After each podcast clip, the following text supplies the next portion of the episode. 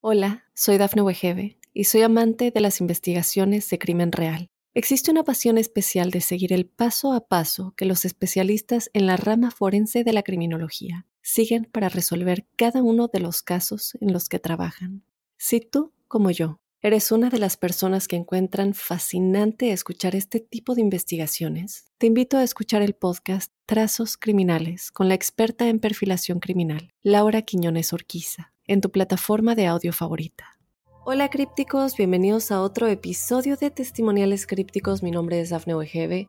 Yo te doy la bienvenida a otro episodio lleno de historias paranormales y sobrenaturales que ustedes nos hacen llegar. Como cada jueves, yo te recuerdo que si tú quieres ser parte de este episodio, lo único que tienes que hacer es mandarnos tu historia a códicecríptico.gmail.com. Y sin más, vamos ya a comenzar con las historias de esta semana. Hola Dafne, este correo lo había enviado antes al otro podcast, pero fue cuando estabas de salida. Quería compartirlo contigo porque siento que es el único espacio donde me siento segura de compartir estos temas tan místicos, esotéricos y espirituales. Gracias. Por mucho tiempo sufrí pesadillas y sueños confusos que me dejaban una sensación extraña. Era como si alguien quisiera contarme algo o advertirme de alguna situación o incluso de personas. Algunas veces esos sueños se volvían muy claros en significado y muchas veces logré predecir situaciones, por así decirlo. Sí, efectivamente, mis sueños me mostraban cosas que iban a suceder. Por ahí de mis 16 años conocí al bibliotecario de mi secundaria, el cual me enseñó de la lectura de los sueños al contarle lo que me sucedía. Desde ese momento siento que he sido muy consciente de esto que me sucede, pues la verdad Aún no sé cómo llamarle. A partir de ese momento he logrado encontrar soluciones, leer advertencias y hacer consultas a mis sueños. Recientemente tuve un sueño en el que mis padres y yo tuvimos un accidente en el auto de mi hermano. Ese mismo día mis papás tuvieron sueños que se conectaban entre sí. Al interpretar estos sueños les dije que algo malo, pero no fatal, nos iba a suceder y en donde solo nos iban a involucrar a mis padres y a mí. En los mismos sueños logré identificar que probablemente iba a ser a causa de mi padre.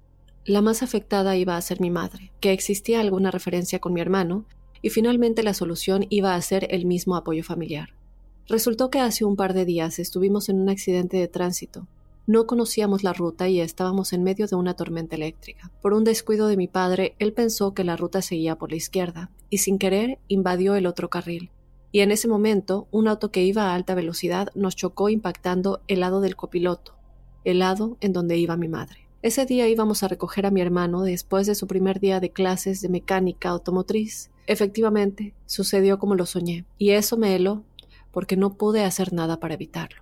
Por fortuna del universo, el golpe inicial fue en la llanta derecha de nuestro auto, y el aro absorbió el impacto. Eso evitó que fuera fatídico para mi madre, quien solo salió con un golpe menor. Después de eso, estuve hablando con mi madre de mis sueños y de este extraño poder, pues ella sabe que me ha sucedido muchísimas veces. Sé que es algo que le asusta. Se dice que mi familia paterna viene de una descendencia de brujas, y que existen dones.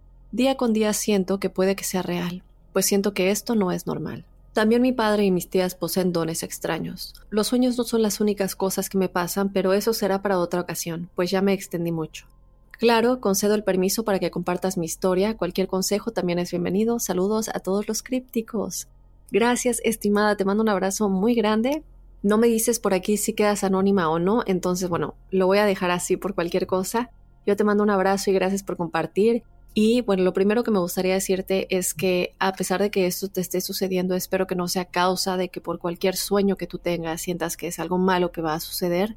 No tiene que ser el caso. Sin embargo, como siempre lo he platicado, nuestra intuición es algo que nunca debemos ignorar. Y nuestra intuición nos va a guiar, nos va a ayudar a entender si es algo que debemos seguir, si es algo que debemos escuchar. El hecho de que yo digo que no quiero que te alarmes por cada sueño que tengas, no es porque quiero que ignores cosas que puedan ser un aviso, pues tú lo has dicho, son cosas que han pasado más de una vez, tu mamá sabe de esto, tienes esta historia del lado de, de tu familia paterna, y es importante tener estos factores en consideración. Sin embargo, muchas veces cuando nos predisponemos, las cosas pueden salir peor, puede que nos predispongamos por mil cosas, ¿cierto?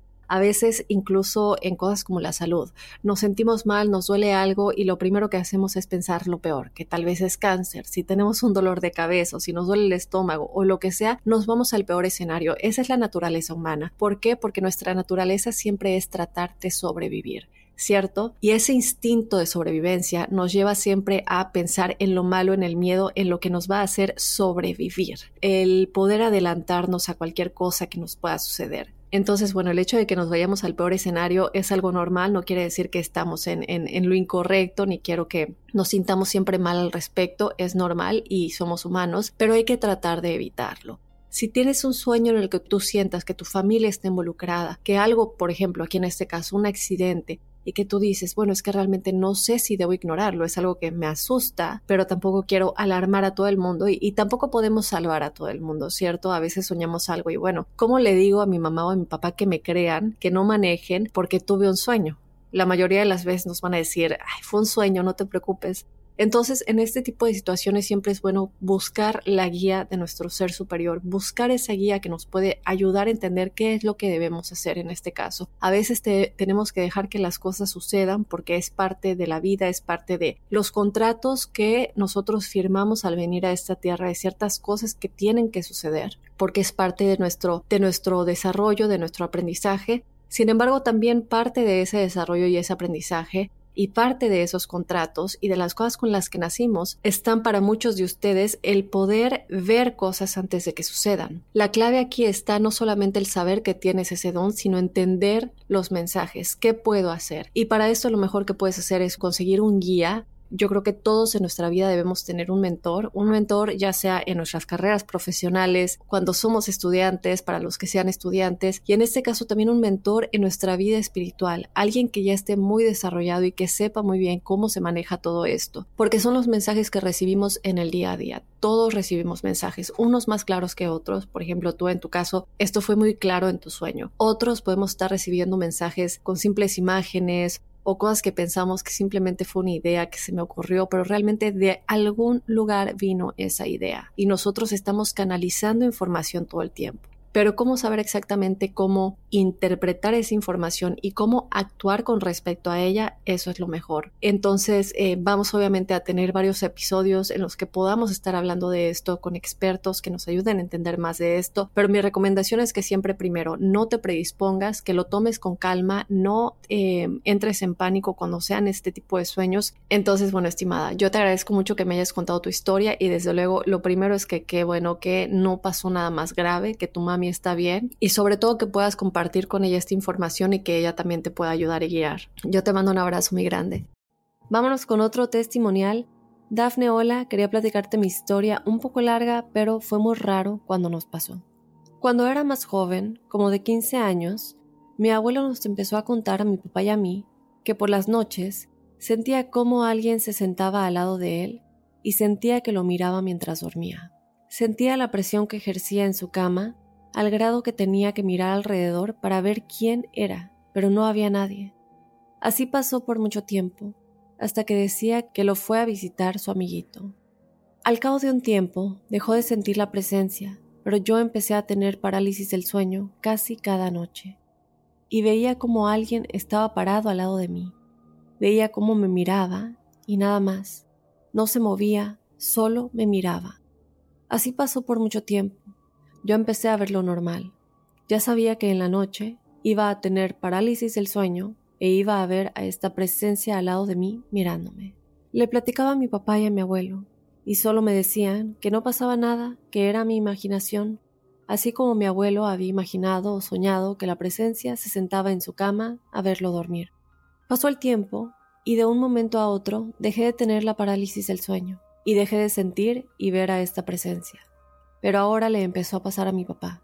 Empezó con pesadillas, luego con parálisis del sueño, hasta que llegó el momento que empezó a ver a esta misma presencia parado al lado de él y lo miraba. Mi papá empezó a tener miedo, pero como yo y mi abuelo, él dijo que era su imaginación. En una oportunidad como a las dos de la mañana, escuché a mi papá gritarme que lo ayudara. Corrí a su cuarto y él estaba dormido. Se me hizo muy extraño, pero me di la vuelta y en ese momento me volvió a gritar que lo ayudara. Volteo y mi papá estaba hablando dormido. Me decía que se lo querían llevar, que lo ayudara, que no dejara que se lo llevaran. Lo desperté de inmediato y de sobresalto despertó. Me dijo que alguien completamente negro se lo quería llevar con él, pero mi papá no se dejó. Por eso me gritó. Me dijo que estaba viendo todo el cuarto. Me veía a mí parado junto a su cama y veía a la entidad del otro lado jalando su cuerpo. Mi papá me dijo que en esa desesperación corrió a empujar a la entidad y ahí fue cuando despertó. Así pasó varias veces. Mi papá me gritaba en la noche que lo fuera a ayudar. Yo iba y estaba dormido, pero me hablaba, lo despertaba, me decía que la presencia lo estaba molestando. En una y última ocasión pasó igual. Yo corrí a ayudarlo en la noche, pero esta vez me decía que el diablo se lo quería llevar, que le ayudara a pelear con él. Yo lo quería despertar, pero no podía. Él me decía, despiértame, le estoy ganando al diablo, pero despiértame. Al fin pude despertarlo, y me platicó que el diablo y la presencia habían venido por él, pero que él dijo que no, y empezó a decirles que lo dejara en paz, que ya se fueran, que él nunca iría con ellos, que yo, su hijo, vendré a ayudarlo y según él, en su sueño, yo le ayudé a liberarse de ellos y lo jalé del abismo en el que estaba y lo desperté. Desde ahí terminó todo. Mi papá dejó de tener los sueños, yo dejé de tener la parálisis del sueño, mi abuelo dejó de sentir que alguien se sentaba en su cama, hasta que una vez los tres soñamos en la misma noche que la entidad se iba a despedir de nosotros. La veíamos como se paraba al lado de nuestras camas y caminaba hacia las puertas de nuestras recámaras y nos decía adiós y desaparecía. Fue una vivencia de muchos años. Tenía 15 años y el último sueño fue hasta que tenía 22 o 23 años. Gracias por leerlo y que sigan los éxitos. Muchísimas gracias. No nos dejas tu nombre. Yo creo que aquí, bueno, no sé, lo primero que se me viene a la cabeza es que la casa era el problema. Siento que la casa debe haber estado llena de muchos parásitos energéticos, de muchas entidades de muy baja vibración. Por lo menos con lo que tú me cuentas es la conclusión a la que puedo llegar y el por qué a los tres les estaba afectando de una manera tan fuerte. Y desde luego esto era como un juego, ¿cierto? Era, bueno, primero me voy a ir con el abuelo, luego con el papá, luego con el hijo y nos o me voy divirtiendo de uno, en, de uno en uno, voy robando su energía de uno en uno. La otra cosa que tampoco me deja saber porque me dices que estos sueños continuaron hasta que tenías entre 22 y 23 años, empezaron cuando tenías 15 años, es si ustedes todo ese tiempo estuvieron viviendo en la misma casa o se mudaron o cuando dejaste de tener estos sueños es porque tú también te mudaste o, algo que ya no tenga que ver con la casa. De otra manera, yo, sin duda alguna, creo que era la casa. Un abrazo críptico muy grande. Hola, soy Dafne Wegebe y soy amante de las investigaciones de crimen real. Existe una pasión especial de seguir el paso a paso que los especialistas en la rama forense de la criminología siguen para resolver cada uno de los casos en los que trabajan. Si tú, como yo, ¿Eres una de las personas que encuentran fascinante escuchar este tipo de investigaciones? Te invito a escuchar el podcast Trazos Criminales con la experta en perfilación criminal, Laura Quiñones Orquiza, en tu plataforma de audio favorita. Vámonos con otro testimonial. Hola Dafne, soy Sam y te escucho desde Montreal. Primero que nada, estoy muy contenta de que estés de nuevo en los podcasts y de que ahora sí puedo escucharte a la par en la que haces los podcasts. Te mando muchos saludos y bueno, tengo tantas historias que contarte. Ya después te contaré las supuestas abducciones de mi papá. En el 2017-2018 estudiaba en la Universidad de Hidalgo y bueno, por ahí hay muchos bosques. En una ocasión fui a uno que se llama El Cedral, que está muy cerca de Pachuca. Y bueno, fui con una amiga con la intención de relajarnos un poco en la orilla del lago, presa, que está ahí, y pues caminar entre el bosque y dirigirnos al mirador que está subiendo entre los árboles y que de hecho están todos los señalamientos del sendero para llegar y bueno, apreciar todo el paisaje desde lo más alto. Cuando mi amiga y yo nos disponíamos a subir, eran aproximadamente las 4 de la tarde, de esos días cuando oscurece como a las 6 o 7, y para subir al mirador no te demora más de una hora. Entonces íbamos a buena hora para disfrutar un momento de todo el paisaje y bueno, comenzamos a subir y seguir los señalamientos, y cada vez que creíamos que ya estábamos a punto de llegar,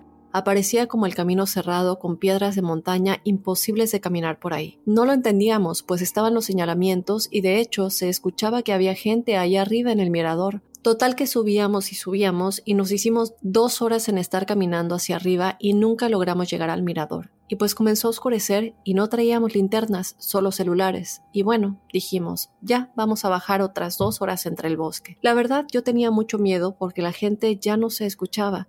Y ni siquiera se escuchan los grillos ni nada, solo nuestro caminar. Pero lo más extraño de todo es que de regreso solo hicimos 15 minutos. A mí se me hizo muy raro que subimos dos horas por el mismo camino, pero al bajar solo fueron 15 minutos y sin luz, que estaba súper peligroso, y pues vi cosas que en la subida no habían, por ejemplo, lazos colgando de los árboles y dos cruces de que alguien había muerto en ese lugar. Wow, pues muchísimas gracias, estimada Sam, por contarnos tu historia. Lo que me gusta y que te agradezco mucho es que nos das el nombre del lugar. Ella nos dijo, les recuerdo, un bosque que se llama El Cedral, que está muy cerca de Pachuca, en México, para los que están en otros lugares, eh, en otros países. Eh, Pachuca está en México. Y sería muy interesante si alguien más de ustedes que nos están escuchando, críticos, ha estado en este lugar o está cerca de este lugar y han escuchado historias similares, por favor que nos lo dejen saber. Voy a investigar un poquito más acerca de este lugar, mi querida Sam, porque obviamente aquí vemos una historia muy parecida a lo que le pasaba a las historias que tuvimos en el episodio de el fenómeno del silencio y cómo se hay estas experiencias, ¿no? Que de pronto sientes que o te moviste en el tiempo o estás en otra dimensión o estás pasando por un lugar que según tú ya habías pasado, pero todo se ve diferente. Entonces, son cosas muy interesantes que de pronto pasan en estos lugares. Se dice desde luego que no solamente en los bosques, los parques nacionales, muchos de estos lugares tienen estas energías acumuladas la pregunta es por qué, pero también están los campos electromagnéticos. Estuvimos hablando también en una ocasión, si no me equivoco, de la zona del silencio, las cosas que pasan en la zona del silencio. Y son estos lugares que nos hacen pensar que hay una conexión con algo más que hace que todas estas cosas tan extrañas sucedan. Entonces, bueno, estimada Sam, yo sin duda alguna voy a estar buscando un poquito más de información acerca del Cedral, a ver con qué nos encontramos y de nueva cuenta invitamos a todos los que tengan una experiencia similar en este lugar o en algún otro lugar que se parezca a lo que nos cuentas O alguna de las cosas que platicamos en el episodio de El fenómeno del silencio, pues por favor que nos lo dejen saber porque siento que sin duda alguna hay mucho más allá que todavía no sale a la luz. Y bueno, crípticos, de esta manera vamos ya a terminar con el episodio de testimoniales crípticos de esta semana. Yo te recuerdo que si tú quieres ser parte de este episodio, lo único que tienes que hacer es mandarnos tu historia paranormal o sobrenatural a códicecríptico.gmail.com les agradezco mucho, crípticos, que nos hagan llegar todas estas experiencias y como siempre lo digo, pueden animar a otros a también compartir. Y bueno, sin más, me despido de este episodio. Yo te recuerdo que tenemos más testimoniales el próximo jueves y desde luego te espero el lunes con otro códice críptico.